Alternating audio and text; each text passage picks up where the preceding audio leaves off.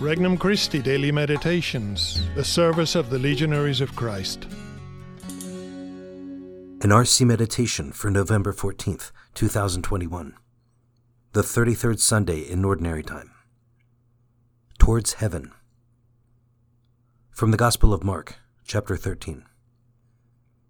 Jesus said to his disciples, In those days, after that tribulation, the sun will be darkened and the moon will not give its light, and the stars will be falling from the sky, and the powers in the heavens will be shaken.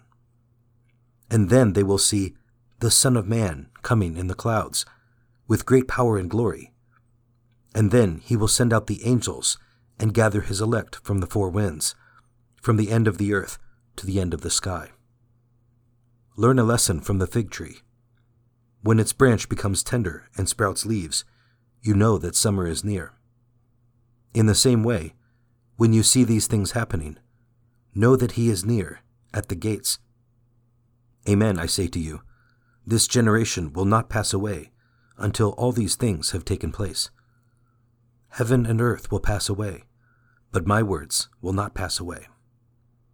But of that day or hour, no one knows, neither the angels in heaven, nor the Son, but only the Father. Introductory Prayer Lord, I turn to you today with faith, knowing that you are the Lord of life and history. Aware of my weaknesses and failures, I set my hopes in you, for you always fulfill your promises. As I contemplate your love that becomes fidelity, I too desire to repay you with my fidelity.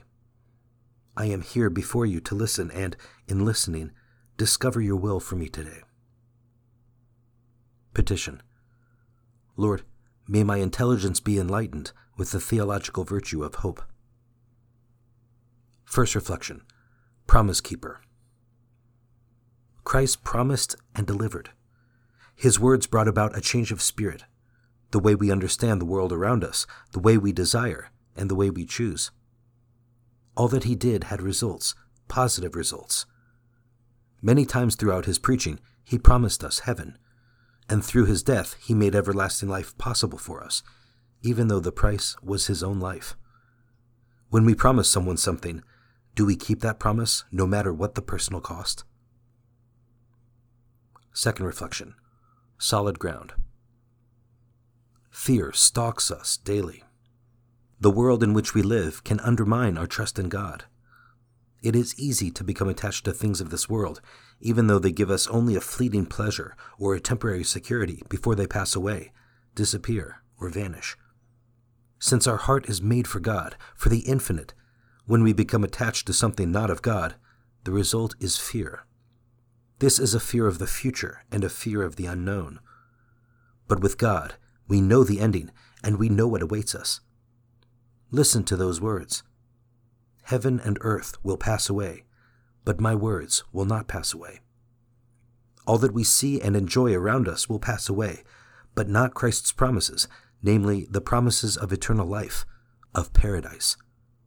Be not afraid to hope in God. Third reflection Learn a lesson from the fig tree. The grace of God ripens us. The moment we are baptized, we are made ready to see God. But there is a lesson, and it might be a bit scary.